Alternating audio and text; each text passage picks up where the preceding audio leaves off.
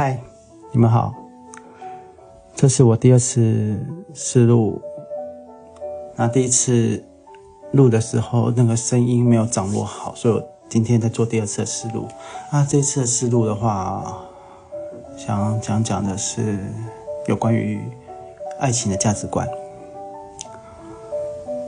爱情的价值观其实很难去定义的，很难去定义。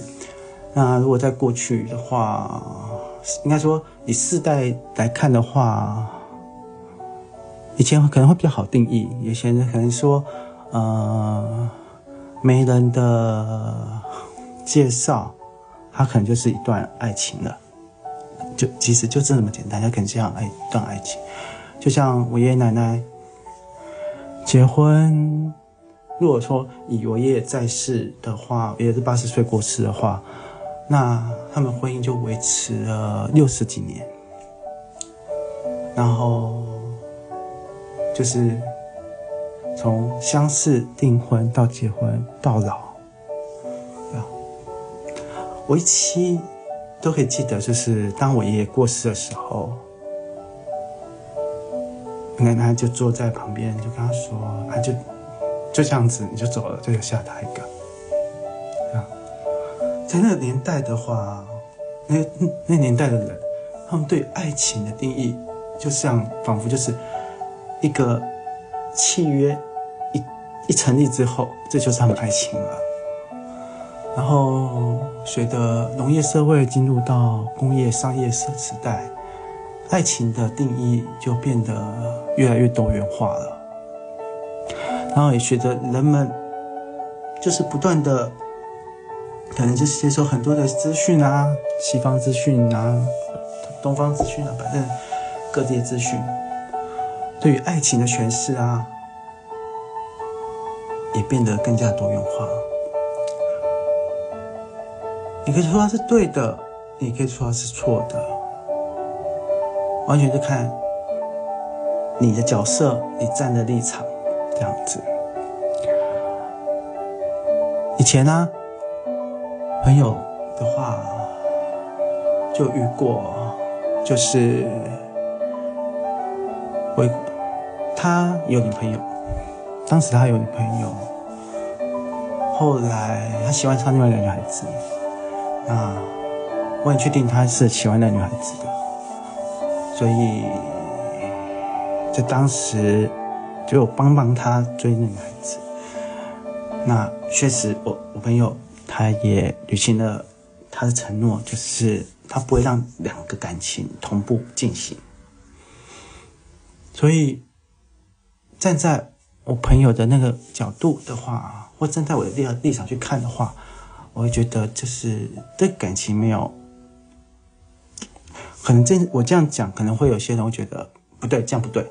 但是至少就是感情跟感情的。交接的时候，他没有重复到，他没有重复到。那这个时代的话，大概就是我这年纪的。那最近有听到，就是朋友在分享的话，这一定就是我们的下世代了。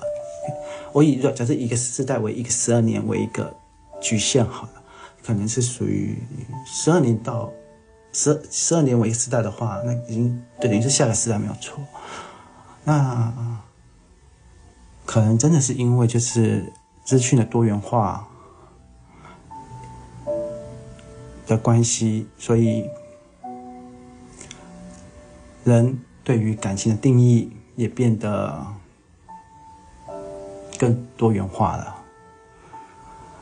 但绝对不像古人所说的那种，就说也不古人啊，就是以前人所说的啊，心灵层面的感情、爱情，身体层面的爱情，也没有这么的高尚啊，这么物质，很有可能就是单纯就说，可能就是心灵也心灵也接触了，身体也接触了，但是他可以对于这种定义上来讲的话，他的诠释。更加的多元，也就是说，在他的感情观里面，他所谓的承诺，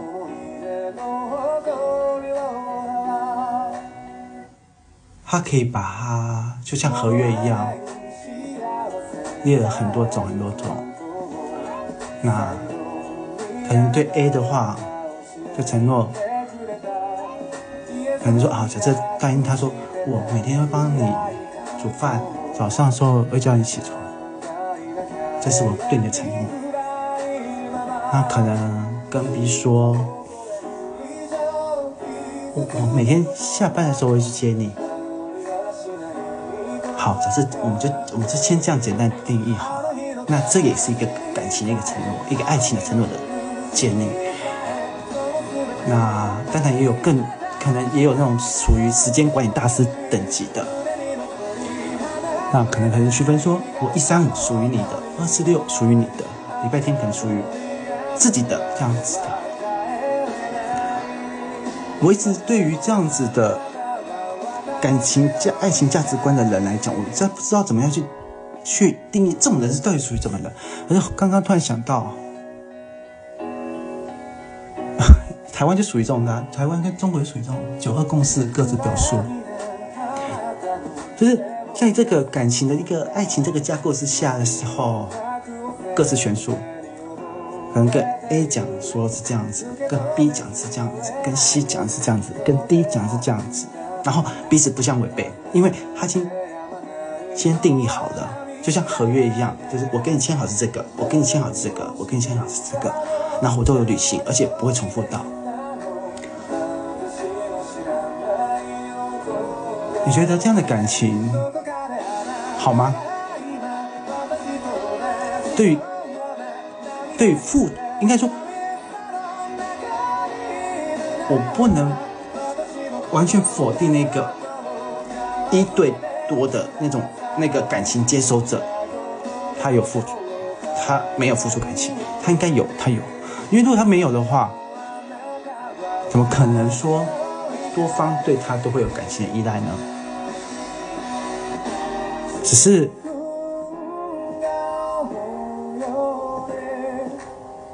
他的眼中或者脑中对于感情世界，可能跟大家比较不一样而已。那这样到底好或不好？我觉得舅舅当事人跟他跟他互动那几个人交通过。嗯，应该说当局者迷吧，当局者迷。但是在局外人来看的话，可能会觉得说，诶，有几个人属于工具人，有几个人他是真的属于交往型的。但是你跟工具人说，哎，其实你是工具人哎。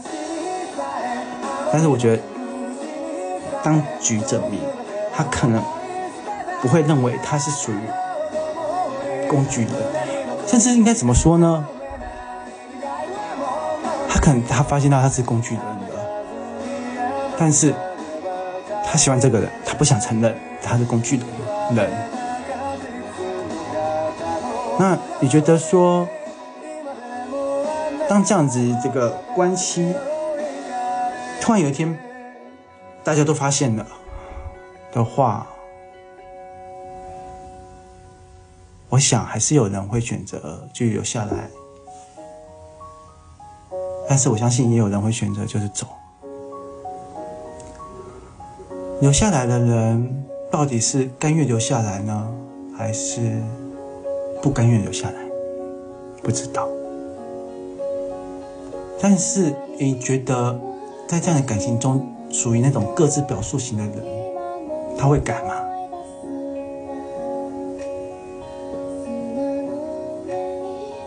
或许会改。只是不知道是一天后、三天后、三个月后、一年后、两年后，或是几十年后，我们不知道。至少我们知道，我我觉得的是，他的爱爱情爱情合约，绝对是最复杂的、最复杂的、最复杂的，因为他可以把。同样，我们可能大家可能共同认为的，我们好，假设好，我们今天可能认为说，手牵手、接吻、就代表说是在一起。但是他可能觉得说，接吻是接吻，手牵手是手牵手，上床是上床，还有可能把这样的爱情分成三等份呢。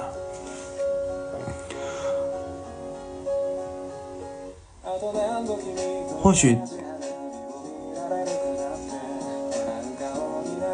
或许各自表述的这个人，他觉得他还是很公平啊，他就是分成三三等份或四等份，可是。另外一方到底会不会痛苦？我想可能真的会痛苦。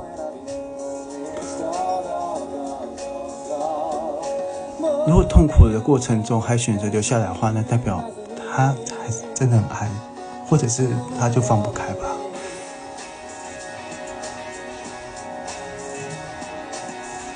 那，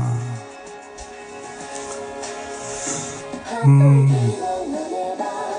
你觉得呢？可惜这个是单方向的，所以我也听不到听众们的对于这样的感感情观的人的想法。那如有如果你有听到这个我录的这段话的话，这个是这个一小段的广播的话，你留下你的想法好不好？那我来看看。那。这次录音，我不晓得到底算不算顺利。那请你们建议我。那如果你觉得怎么样的设备比较好的话，跟我讲，我看看在我预算所的能力范围内，我再去更新这样子。啊，嗯，问你们问我对于两个人在一起的我的想法的话，人生观。是，呃，三应该说是双三观呐。我们现在流行说三观嘛，你的世界观、世界观、人生观、价值观，要一致很可很难，但是至少不要太违和，不要太违和。怎么说呢？世界观可以不同。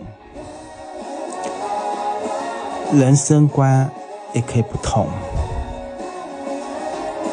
但是价值观的话，如果不痛的话，我觉得可能会过得很辛苦。这样，因为价值观的话，牵涉到说，你跟他能够走多久？因为我们人生不可能一路顺遂。所以，在价值观这块就很重要了。然后价值观其实又可以区分，就像我前面所讲的那几个一样，爱情这部分的价值观，消费的价值观。就那这个我就是谈谈到这边来。那如果你们有什么想法的话，欢迎在 Five Story 留下你的。想法，我想拍 story 应该有吧。如果没有的话，你在那个我看看，我记得 Five Story 应该是有这样子。那今天就先谈到这里来。那，谢谢你们收听，啊，下次再见。